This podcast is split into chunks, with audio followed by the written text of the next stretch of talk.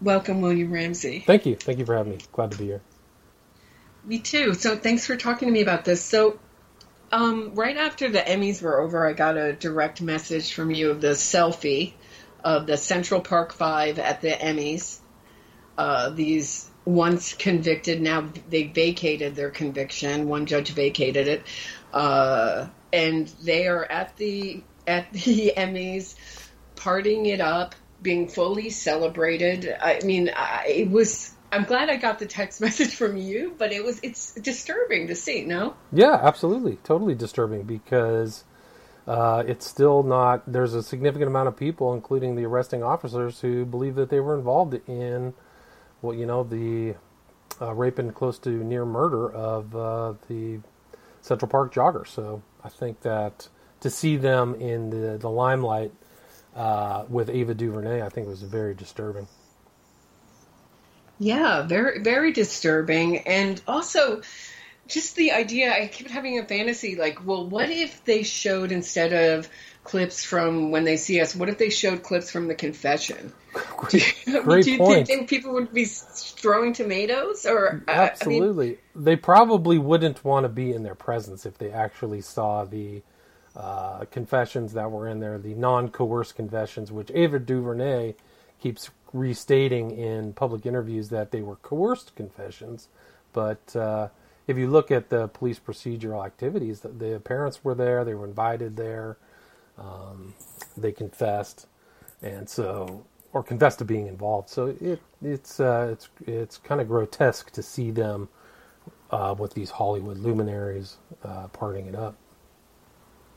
And do you think that uh, it has anything to do with the fact that legally, I mean, we didn't even see this with the Central Park Five. I mean, we, I mean, with the West Memphis Three, all we saw was Damien Echols and maybe Johnny Depp together on a red carpet.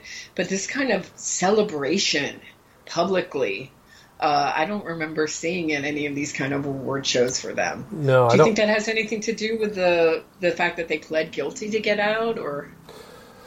Well, oh, in what way? For the um, West Memphis Three or for the Central Park Five? Well, yeah, I think that that the the West Memphis Three, Damien Echols seemed to like the limelight. I think he was at the Golden Gods Awards at the with the invite of Marilyn Manson at one point in 2012, 2013. So he did have a little bit of of some type of limelight, but. Uh, I think the West Memphis. I think that in the Central Park Five case, the propaganda and a very slick, um, well-produced video on Netflix uh, pretty much convinced everybody that there was an injustice. And I think that, I mean, at this point, if we look at all these other cases we're going to talk about tonight, I think that the odds are against really the legal system itself in a, gen- in a general sense that these processes can be second guessed, third guessed, and re guessed about 20 times until the public uh, reaches a tipping point and believes that uh, the judicial process was not due process, that it was uh, rigged in one way or the other. And I think that that's the case in the Central Park Five. Is that if you asked everybody in Hollywood on the street whether they were involved or not, I bet nine out of ten would say, "Oh yeah, it was. Uh, they were coerced and they were innocent black guys uh, framed by the police." I think they would believe that. I think they would honestly believe that. Wow. Don't you think? Wow. Yeah, I think so. I, I had a, a, a, when I was researching the uh, the case, and it was just haunting my nightmares. It's really the one of the worst cases I've ever researched because the cruelty in it is they really just went out to rob joggers and bicyclists uh, and ended up raping a woman for fun. And they enjoyed it. They enjoyed the the terror and the cruelty and uh, it, it, it's such a dark, dark, dark case, and to, yeah. you know, to read, you know, parts of the confession where they're asking, you know, did the jogger say anything, and, and one of them saying, yes, she said help, wow. and just like off, just like the worst, most nightmarish things you could ever imagine, and yeah.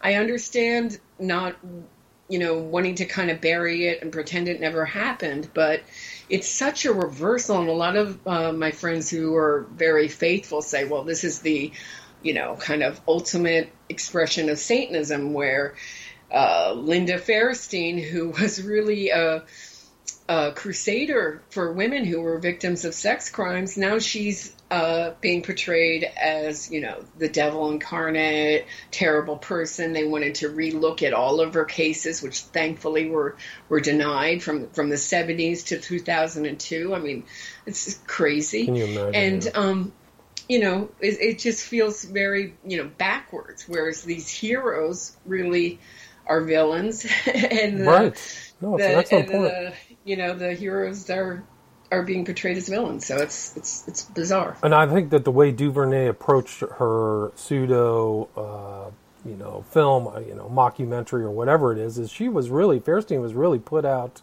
in the beginning as the malevolent, uh, you know, framer of the five innocent young boys, the innocent, you know, music loving, just happened to be at the park at night, running through.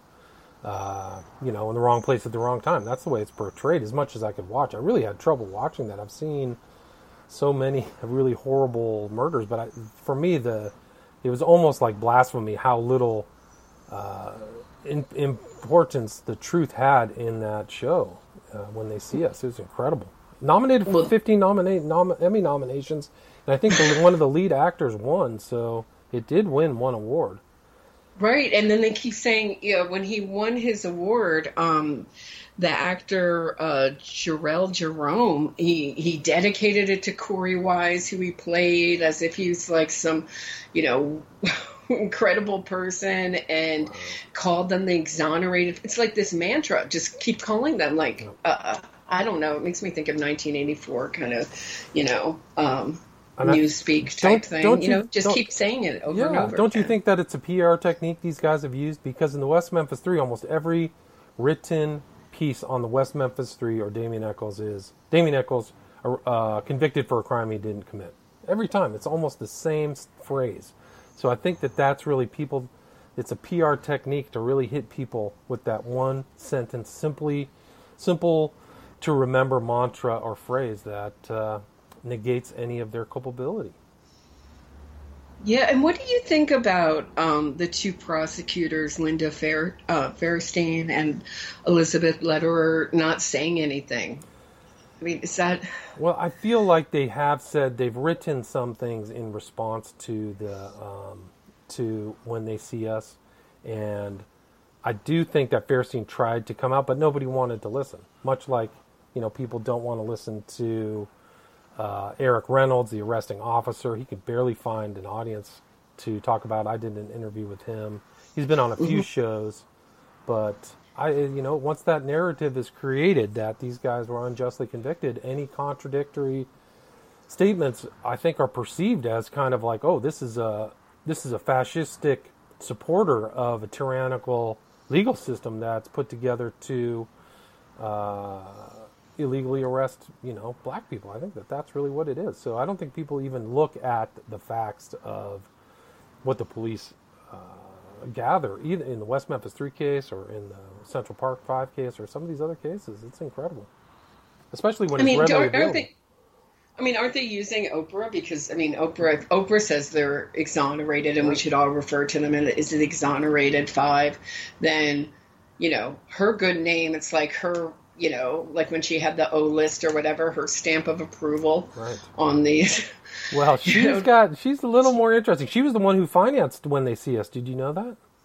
Yes, I, think and that- well, I told you what I knew when I worked at Oprah magazine was that she didn't want to do any articles about people in prison for any. I mean, any kind of not. We're not talking murderers, you know, lower charges because uh, she felt like she'd been burned by them before and that they'll never change. And, Interesting. but I think it. She kind of changed her song Well, when she needed parts, and Ava DuVernay was w- willing to cast her in almost everything, right? Interesting, interesting. Because uh, I was going to say, like A- Ava DuVernay is, in my opinion, a very activist filmmaker. So she's uh, really trying to create propagandistic uh, films in all of her films, really. Because I saw the third. I think I told you this before. Was the Thirteenth Amendment? And so you know, she's uh, definitely got a track record. I would say. Yeah, I mean, uh, you know, I mean, Oprah has said some interesting and controversial things about. I mean, I just remember one talk I went to when I was at Oprah where she said, about how her mother had said to her when she was older that she was going to find she was going to clean one day for really nice white people. And that's like was her grandmother's biggest dream. I think it was her grandmother's biggest dream for her. And she says and, and then she says to the audience and now i have a lot of really nice white people working for me. And i just always found it very very it was just a, like a very interesting moment um, and i know that she got some flack for saying that so you know I, I don't I don't know. It's hard to tell what her politics are at all. You know, she really seems to kind of have a talent for riding with whatever the, you know, mainstream opinion is. Interesting. I mean, I think she also did this new Michael Jackson documentary as well. Didn't she produce that? Yeah, after being close with Harvey Weinstein and uh, David Geffen, right, and a couple right. other people who've been brought up in the Me Too movement. Um, I thought that was interesting, and it came right on the tail of all the, uh, you know, uh, John, father, you know, Father, what is it, John, Father John, uh, like, Yao, John, Yao of God, John, John, of God, God yes. yes, thank you, John of God which I know because I was at the magazine at the time. There's a lot of us who were very disturbed that she was promoting him, and she pr- continued to promote him, even going to his healing clinic. And what that guy is alleged, I don't know what happened with that story, but is alleged at one point, one woman came out and said that he was have some kind of baby, baby making farm. factory. Yeah. Baby farm, right? Very similar to what uh, Epstein wanted to do. Right. Well, the worst thing about his baby farm is after the the woman had enough babies, the the rumor is he would kill them. Yeah. So very uh-huh. dark, and he's friends with Abramovich, so she keeps company with some pretty sketchy characters: Geffen, Weinstein, Yao of God. Um, did you see Weinstein confronted the other day when he was in New York City? Did you see that those videos? I thought that was great. You know, I think we are way too polite just as people. You know, that, I, I thought it was fantastic. Thank, thank you. Yeah. Thank well, you for speaking up, woman. Like, I know. Very I, good. I, I would. I was surprised there was only two people that were outraged. Frankly, I mean, especially with the allegations of what he's been up to for the last decades. But her comment off the top, I think she ad she had to have ad libbed it that she would have needed a rape whistle and mace who would have thought that she would have gone to an actor's studio and needed rape whistle and a mace? So, uh, kudos to her. I mean, it takes a lot of courage. Really, and you know, so here's like a thing they do. I mean, have you been? I know you've done a few episodes on the Central Park Five. Have you been called a racist? I got called a racist on the YouTube channel within an hour about three times. So I didn't know you were a racist, William Ramsey. I mean, the funny thing is, is that like I contradicted the West Memphis Three for years. I still contradict the, the prevailing narrative, and I haven't called a, been called a hater of white trash or white people yet. So it's just another, you know, what's another uh, feather in my cap as far as all of my other insults: witch hunter, lunatic, conspiracy theorist, racist. So just uh, you know, these days don't mean much. Doesn't mean much. It's interesting because uh, one woman commented that she was very concerned about the amount of shows I was doing about black men raping white women. And I was like, well, by large amount, you mean two of the 87 or 86 shows I've done? I mean, yeah. You know, you some know, people have a, have their own particular axe to grind. So yeah, it's very interesting though that these this these cases are always attached to some kind of cause. So, yes, the yeah. Central Park Five were victims of racism. Uh, the West Memphis Three were victims of satanic panic. Right. Uh, what, what uh, Adnan Syed is probably anti-Muslim, right? That's right. Even though 9/11 hadn't happened yet, people just hated Muslims at that point for no reason, I guess. And um, then making a murder is what uh, uh, real That's a large, large complete police conspiracy, yes. I would think, or you could say some kind of uh, classism, even though they had a salvage yard and seemed to be doing okay. Um, it depends on how you how you paint it. And then Amanda Knox is uh, is is a victim of uh, slut shaming. I mean, I say all this ironically, slut shaming right. and anti-Americanism. I mean, you can you have these movements for for murderers or convicted murderers or convicted rapists without some kind of cause? I don't think so. I think that you have to apply it to something and then and then affix some injustice to that. That's really it. So yeah, it's uh, it's just so there's just so many of these cases going on. This Amanda Knox is still going on, West Memphis Three, Central Park Five, and I think Adnan, uh, Adnan Syed has kind of died on the vine. But these other guys are still operating, and people are still uh, talking about him to this day. I mean, Ken Kratz is still on Twitter defending himself every day against this herd. I mean, it's just it's. I feel sorry for that guy. Holy smokes! You Uh, yeah, I admire him so much for it because I think it really changed the narrative. Him getting out in front of it and, and defending his his his um, conviction. Convictions, yeah. I, I think it was a good thing. Otherwise, I mean, I think you know we'd have making a murderer like really 16. real people supporting it. Sixteen by now, yeah. you know. I mean, I think it's really. And as far as Adnan goes, they the last event they had in Baltimore, they were supposed to have a thousand people there, and about forty-five showed up. Yeah, so, I think you sent me that picture, right? Yeah. Uh, like First, it was thing. supposed to be a thousand seat, then it went to two fifty, and then about you know maybe forty people, forty-five showed up max. Well, that's so. good news. I mean, that's good news. Adnan Syed is guilty as sin. So. So here's my other question, though. When something like that happens, where a caused us, uh, like I guess who was an Adnan supporter was uh, that guy from Pretty Jon Cryer was a Adnan supporter. Right. I think he still is. Right. So what happens when it becomes not fashionable anymore?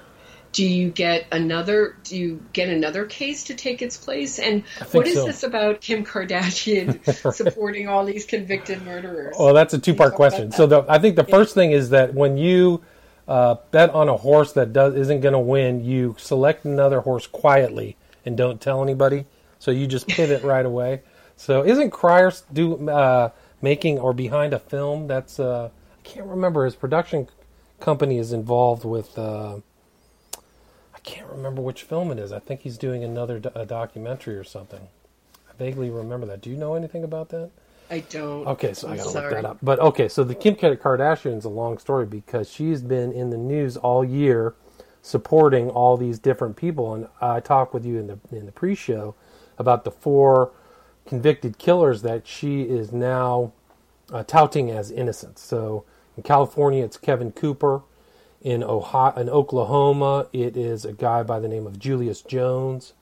In uh, that was what and then there's another guy by the name of Kevin Kevin Keith. I think that's Pennsylvania. And then the last one is these are all convicted murderers. Um, and then there's Rodney Reed that you have done a show on in Texas. So um, all these guys are on, and I've done the research into Kevin Cook. I've read all the, the, the court documents are readily available, easily accessed, and this guy is guilty as sin. He is there. There's overwhelming evidence he is on death row, and merits to be on death row. And I've read the court documents, so it's uh, it's so pretty obvious. The, so what's Kim Kardashian's position on the on the case?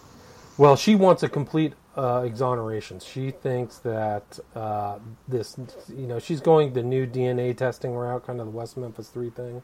So she wants additional DNA testing when there's already been DNA testing. And people for the background of the case, Kevin Cooper was an escaped convict. He actually had three names.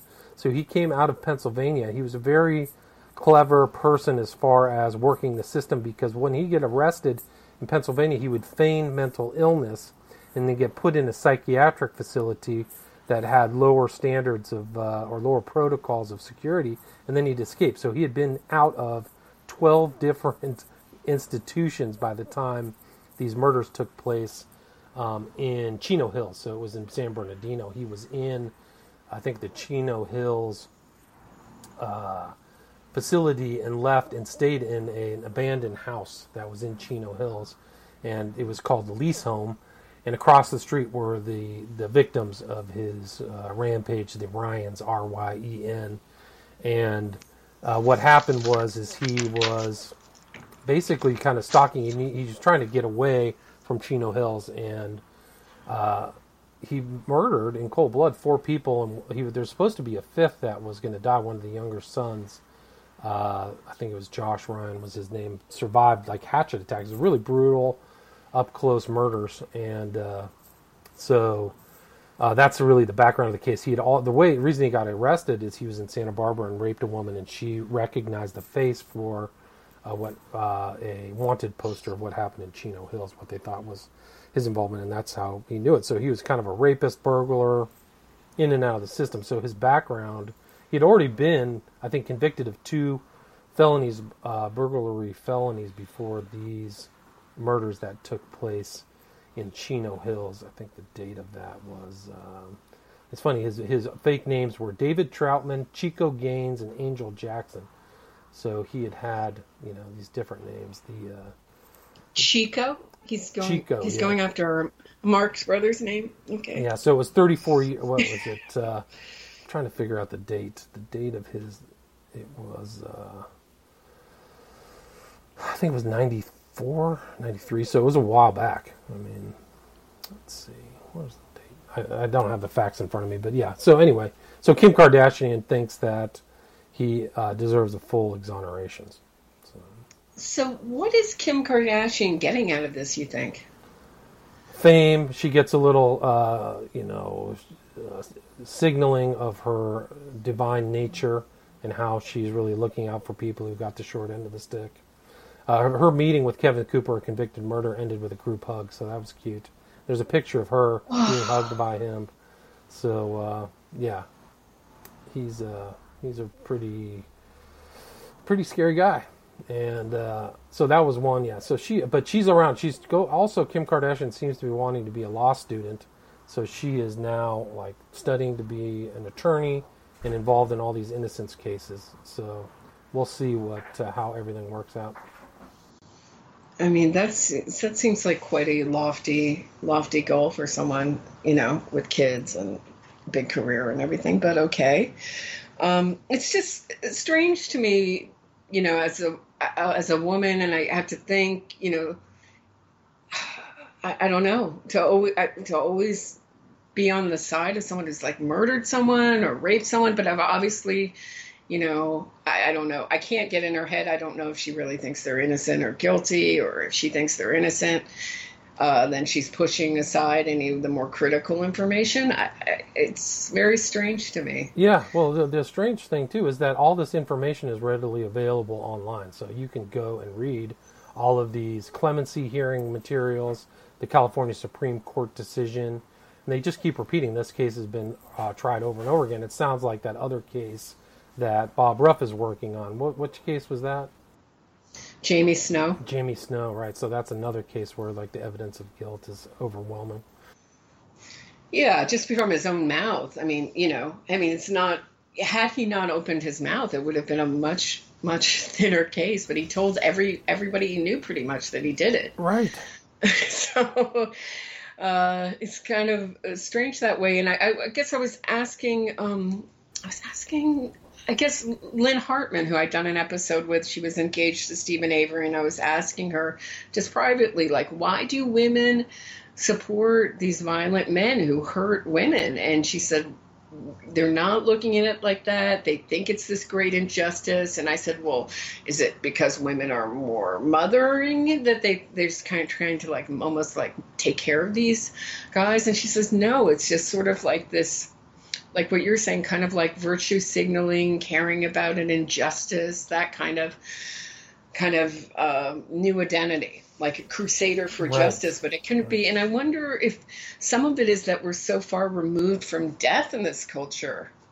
Does, do you think like that they, I think that's true. it? Like they don't comprehend the enormity of what they did to other people. And I think somebody who was uh, complaining against Kim Kardashian said, "Why don't you read one of the surviving family members' testimony?" You know, so it seems like she didn't read it. But I think that she's really kind of like an example of the larger um, innocence fraud movements and uh, mobocracy online of people who come to these conclusions thinking that they're Oliver Wendell Holmes and they can figure out these cases just by listening to a one paragraph uh, PR blurb. I was gonna, I was just that's such a good point because do you think that's also kind of like a real American idea that the novice could do it better than the professional like the with the novice's passion or the you know yeah. the amateur passion or just someone from the street like oh I don't know who am I thinking of um you know I'm thinking of the the movie with um, help me with Julia Roberts, where she's like going testing oh, well water. Right. Erin Brockovich. Erin Brock- you know, right. So she's better than all the lawyers at her job, being you know, whatever, doing whatever, right. being a mom or whatever. I think that's a chance, and also maybe some of these people didn't have the chance to go get a PhD, or they felt slighted by academia, or slighted by people with academic credentials and they're going to show them that they can do it just as good as they could, or we can figure it out. And I'm going to take the lead on this. So I think right. that that's that's definitely plausible. And you know, I've thought a lot about Bob Ruff, and in my opinion, that's what comes to mind with him is that I can figure it out, and I'm going to find a little wrinkle in this that's going to be a bombshell and flip the whole case upside down. And you look at his cases that he's handled, and it's almost like that's what he has for each one of those cases is this bombshell, whether it's the police who perjured himself or the time card in Adnan Syed or all these things. There's one thing that invalidates all of the other facts and evidence, and I've got it figured out. So, and, and what's amazing too is a lot of people believe that too. So, it's a mix for me of like mobocracy, idiocracy, and also kind of maybe a, a feeling of the underclass that like they can outwit like certain people. Like I don't go to do surgery at a doctor's office I don't have a surgical background. I don't think I can do brain surgery. But some of these people think that they can outthink somebody at an appellate court and, you know, really add different stuff to that material. And that's a kind of a, it's pretty scary, actually. yeah. And yet so few of them, I don't think, I don't, I don't even, I, I think Bob Ruff doesn't spend any time in court. I don't think he, no. you know, very very rarely do I hear he's been in court. And or, it's an interesting yeah. dynamic too because I think that the courts themselves are kind of august bodies. They're removed from the media. They don't PR themselves. They do not engage in public discord. And I think that in the modern age, with so much act- activity to social media, people, that's a negative in the present current social climate because people can't compre- really comprehend them uh, without, you know, why don't they have an Instagram account? Why doesn't the Supreme Court of California have an Instagram account where I can understand this? So I think that they may not just be able to grasp the kind of training and kind of hierarchical nature of the legal profession and what it takes to actually ascend to even a state supreme court is uh, it's a it's a it's a very it's a high achievement and it takes a specific type of person to attain that and to do that work. It's very uh, rigorous, intellectually rigorous, but also, you know, you have to really be intelligent and, and have have achieved these steps in the ladder. Three years of law school, passing the bar. You you do other cases. You earn repute within the profession. Then you get called up. So it seems like people don't really understand that. It doesn't seem like the rank and file Americans really appreciate that, and they should. They really should and and always you're always greeted with sort of gener- generality well you don't believe someone could get wrongly convicted. You don't believe that of course i believe that someone could get wrongly convicted but do i believe it's as common as as, as you know we're often led to believe by the innocence movement? No. No. Right, i agree no, I you know i've heard from varying different people that every person in death rows in any state prison always says they're innocent so there could be 30 people on death row in Arkansas or whatever. Each one is proclaiming their innocence because they have to. So does that mean that because that one person who's been found guilty is proclaiming innocence is true? How do you find out whether that's true? You got to look at the police record and the court record, and in so many of these cases they're available. They're all available. Well, so if you're Jason Flom and you have the what does he have the wrongly convicted podcast? That's the guy who used to run a, a record company and now has the Church of Rock and Roll in uh, New York with Damien Echols being a priest.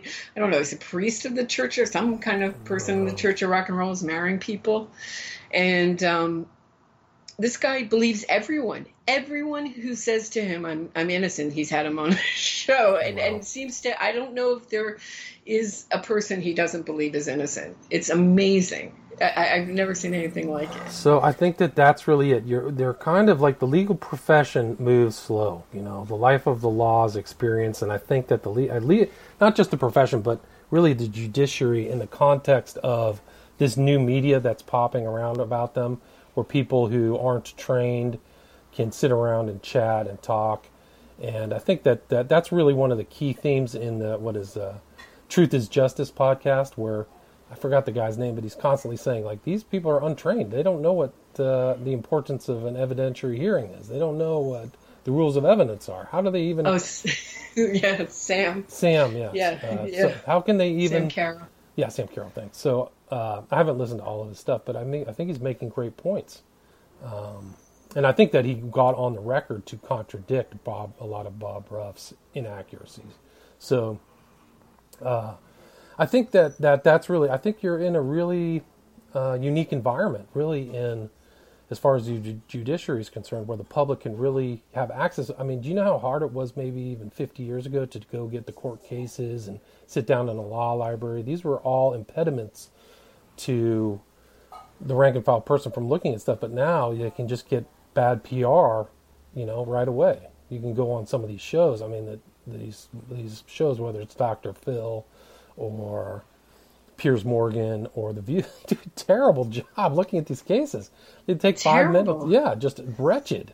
I mean, and job. it's so cold. It's so um, dismissive of it. Your own critical thinking. I mean, the way Dr. Phil went. Uh, approached the Rodney Reed was uh, case was I'm Dr. Phil. I'm kind of a human lie detector person with all my background. I'm going to go look this uh, convicted murderer, rapist in the eye, and um, I'll see if he's telling the truth and ask him the hard questions. He didn't ask him the hard questions. He asked him easy, basic questions about the case, and then voila, declared that he was, you know, telling the truth and basically rubber stamped it for his audience and, and is sending out petitions on um, Twitter and everything to support this guy who, um, you know, brutally raped many 12 uh, year old and many other women and in addition killed Stacy Stites and, and raped her and is doing and is on death row. But so my question about the death row thing is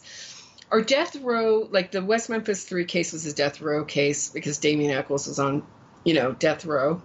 Right. Are those activists? Do they know they're lying, and is it just by any means necessary? That's a good question. I think that some of the real core members in some of these cases know that the person is guilty, and that's my own personal opinion. But I think they've attached themselves to these cases for either grand or for financial reasons. But then they're able to kind of latch on. Like I would say, almost like in the West Memphis Three case, those core members all probably knew that Echols was involved in something untoward, but they were willing to just go along with it to get a fellow traveler out of jail. So I think that in a lot of these cases, some of these people do know. I think that some of them have gotten a bad understanding of who these people were. Most of these people have prior records. Damien Echols prior record is almost never mentioned. It certainly isn't mentioned in the, the documentaries, but also Reed and this other guy Cooper. These guys all were involved in all kinds of malfeasance that these the people who are making comments on their case don't know. Mm-hmm. And so, what about uh, Mumia Abu Jamal and Leonard uh, Peltier? So, Leonard Peltier was a Native American. Uh, it depends on who you talk to. Some people say he was an activist. Some say he was just sort of like a bodyguard uh, for the reservation, the Pine Ridge Reservation in South Dakota. Um, he killed two FBI agents. Um, and then he's had supporters like U2, the Dalai Lama, David Geffen, and Danny Glover, Amnesty International. Um, and he also did a prison break in 1979 where that left one inmate dead. But he's uh, apparently running for vice president this year from prison. Um, do you think that his supporters and Mumia Abu Jamal, who killed a uh, officer Daniel Faulkner, do you think that they those cases are popular uh, with radicals because they feel like the killing a police officer isn't wrong or killing an FBI two FBI agents isn't wrong? I would say that, that those are both like radical uh, cases for radicals to get behind for sure. I think Peltier and Abu Jamal actually typify those kind of radical support cases where they look past the facts and see them as, uh, you know, uh, warriors against the man. So they'll be willing to to fight against anything. I don't know how a police officer giving a traffic ticket is some kind of uh, front soldier for a fascist state, but uh, I don't know. Maybe the FBI, whatever. But I, you know, I, I do think that that that's it. And so the celebritization of the culture, most people will latch on and say, oh, if, uh, you know, if the guys from Rage Against the Machine say Peltier is innocent, he's innocent, right? So, um, and so, Mumia has had like the Beastie Boys support him, you uh, know. There's I mean, a list of his supporters that is really a page long. You almost can't even list it. It's it's so chock full of celebrities that it's like well, which celebrity is not in there is probably easier to find. So I found it like in his case, I think who did I I listed some people in my book that supported him. Susan Sarandon, Nelson. Mandela. She's on every list. Right. She's she like makes, Jason Flom. yeah, she'll she'll be she wants to be first to sign.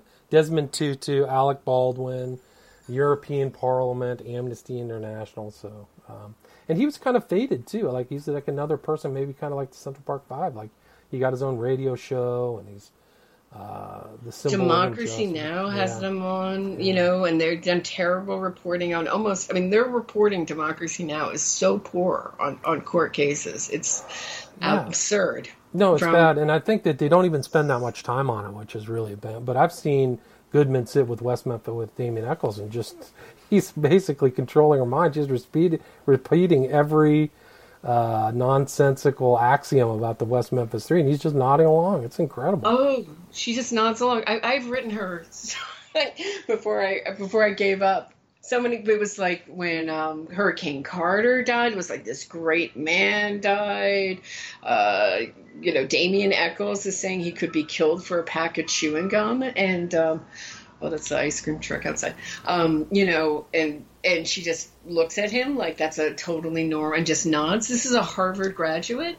Right. I mean, how do you leave Harvard that naive? How is that possible? But don't you think that these these these cases are perceived within certain politics? So if you're on the left, these guys are if they can convince you that they're part of that social movement, their their uh, their crimes are of a lesser context, and then the same thing on the right. So some of these right wingers may have gotten a raw deal as well. I mean, don't you don't you think people look at criminality through their own political prism? Well, yeah, I I live it with my family, and I mean, no one in my family listens to my listens to my show because it's it's taking they they don't like it. They they say things like, "I don't know how you got so concerned." I, I'm not you know, I don't think I am consider, particularly.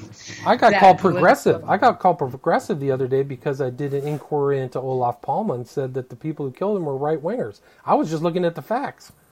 You know, so yeah, that's an interesting case. It is, and that's a criminal case. It's their JFK, but uh, if you take certain positions, they'll just call you something. So I've been called a progressive and a conservative. I don't even know.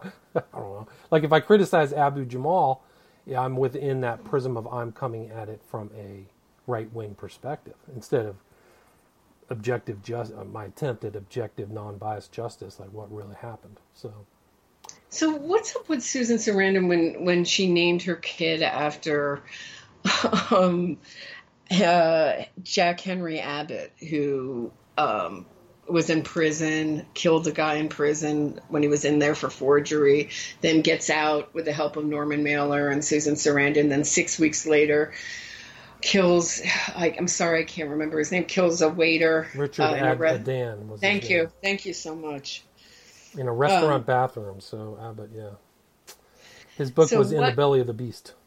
In the belly of the beast, and I was just looking at footage from Norman Mailer talk about that, and uh, he said, "Well, I, I don't consider myself. Um, I don't consider the fact that." you know, basically that that I helped get him released was the problem. The problem was that he couldn't have a babysitter every day, every second of every day to keep him from being violent. And that, like, and then he likened it to an alcoholic, like his addiction, Henry, uh, Jack Henry Abbott's addiction to violence. He likened it to alcoholism and saying that someone needed to stay with him every second of the day to make sure he didn't commit a violent crime. Wow. And because he couldn't do that, he takes responsibility. But he said, I had a great debt to him because uh, he was so generous with his ideas for my book. Uh, about uh, Gary Gilmore uh, that I had to pay him back somehow. Like I mean, I, I would have. I don't think I'd ever be the same as someone that I got out of prison. You know. Um, I don't know how they do committed it. something like that. Like yeah. that. I mean, especially like we were talking about crimes against the body. These people murdered people. Like these are not drug crimes. Uh, Kardashian, to her credit, it was involved in getting somebody out with a life sentence for drug crimes just recently. I forgot her name, but these are right. crimes against the body. And I mean, you should they should have known Abbott was trouble when he dedicated his book to Carl Panzram, who was like a notorious hyper violent killer. Uh, so it's uh, not very smart. Panzram was responsible for 21 deaths and additional rapes of men and women. But don't you think naming your child after that? I mean, isn't that a different level than we're yeah, no, talking there's about? Something, yeah, no, there's something weird going on. I don't know. I don't know what it is, especially with Sarandon and why they, they feel the need to go. And I think it goes back to virtue signaling too. I think that that's that's it. If the system's unjust, if the system's too harsh, if these people got didn't get a break, uh, I, I, would say that for these people who are in jail, I would say the system is working. That dangerous people are off the street. Uh, they've proven themselves to be dangerous, and that's why they deserve to be in jail. Yeah, and that brings me to Myra Hindley, such an interesting case. Um, we're just talking a little bit about that. She was someone who uh, killed children with her boyfriend at the time, Ian Brady, in the 60s and buried them in the moors, which is like a sort of rural area. And um, she had a lot of supporters when she was in prison. Some were, um, one was Janie Jones, who was a singer who was in there, who was in prison herself with uh, Myra Hindley for controlling prostitutes. And she hated Myra Hindley when she came in, but Hindley convinced her she had nothing to do with the crimes. And she also had Lord Longford, who was a very liberal politician, um, who uh, went on shows and said that she should get parole, at least a shot at parole, and have the chance to be free because the judge had said that she was unlike Ian Brady, her boyfriend, in that she wasn't sociopathic and without his influence, she might have never done these crimes, right? right? So, and she said she maintained her innocence, but there was always this audio tape of her abusing Lesley Ann Downey, one of their victims, uh, and it was Myra's voice on the tape, not, you know, Ian Brady's. And sort of when you got to that part of the conversation with her supporters, there's a few different videos on YouTube um, from that time where they're publicly advocating Lord Longford is and Janie Jones and a bunch of other people advocating for her release and squaring off with um, Ann West, who was uh, Lesley Ann Downey's mother. And you can kind of see um, that they that they that they just shut down at the thought of the tape you know. Interesting. And what happened? And what happened was that in the '80s, like ten, you know, ten years later, she confessed to everything. And Janie Jones came out and said, "I've been had. She's made a fool out of me. She's made out a fool of Long, uh, Lord Longford, and she's a very convincing liar." And I almost threw up when I heard that she had confessed everything. So it, it's just interesting that this continues on. You know what I mean?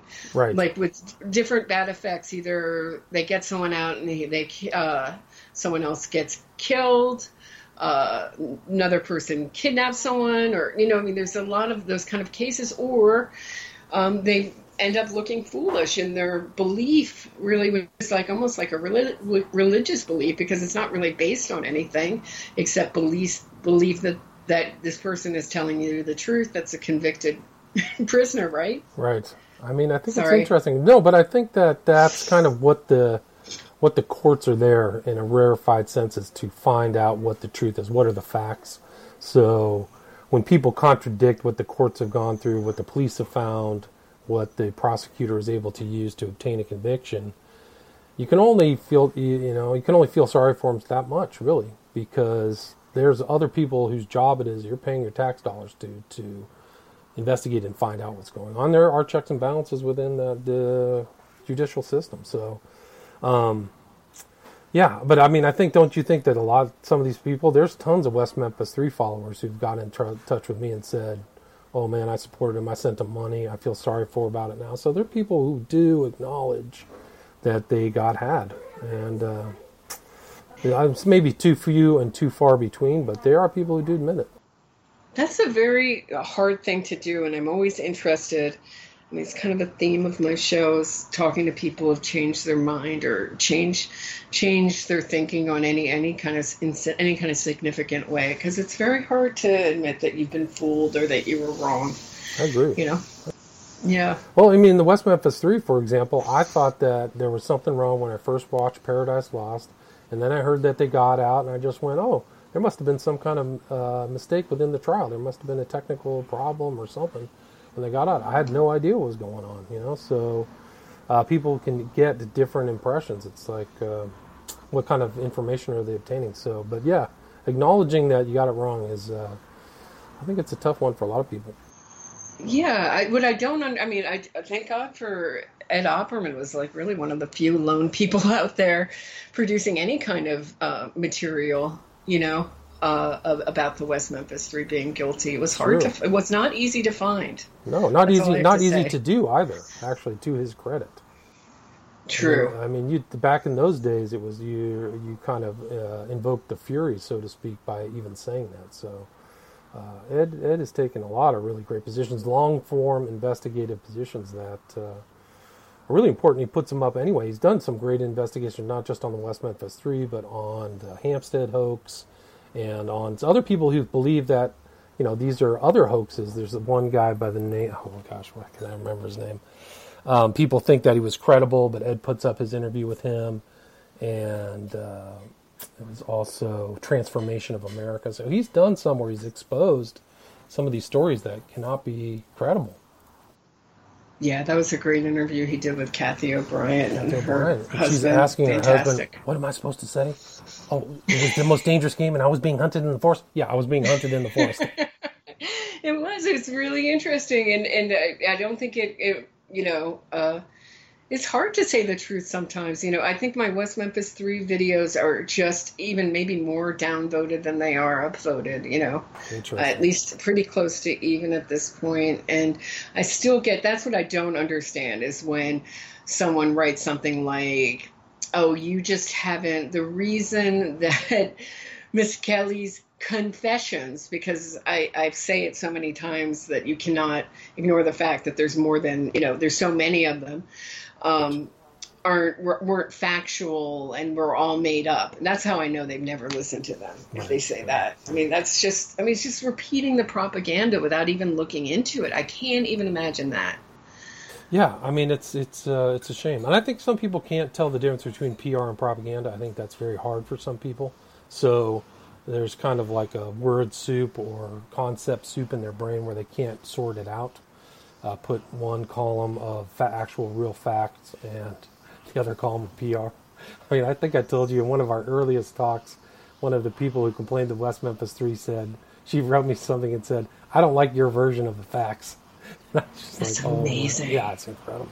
So, um, anyway, so it's. So, uh, do we miss anyone big? Uh, I don't think so. Who else? Who else is is uh, George in, in Davis? Who's How George Davis? Him? Who's that? He was a bank robber that Roger Daltrey of the Who wore a George Davis is innocent shirt on stage. He was released in 1976, and then he robbed another bank in 1978. So. Once again, Surprise, surprise. Uh, I mean, it's just. I think they're. Uh, I think they're all very, very interesting. These uh, campaigns. I mean, I think we're really at the end of the Adnan. We're at the end of the Making a Murderer, you know, series. I think you're right. and I'm just interested to see what comes what comes what Netflix comes up with next you know pretty much it's I mean that's could you I mean could we you do this without Netflix or I don't know. I don't. I don't know. I'm, I'm trying to see what, what I think. Jon Cryer, his production studio is working on something, but I got. I'm trying to do it on the fly, figure it out.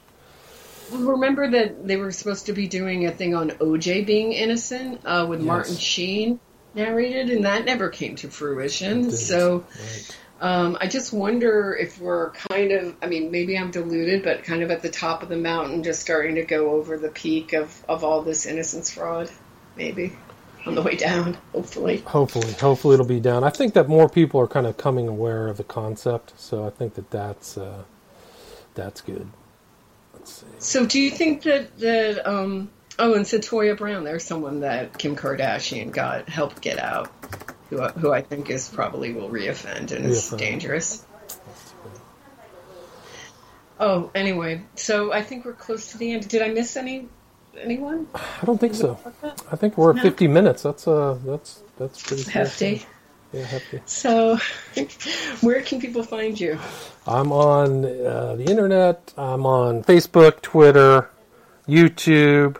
I'm all my podcasts are all over that feature you prominently are all over. William Ramsey Investigates. So, if anybody wants to hear me drone on, you know, I've been told that uh, my podcasts are a cure for insomnia. So, if you need to get to bed, Oh, thank you, William Ramsey. I appreciate it. all right, take care.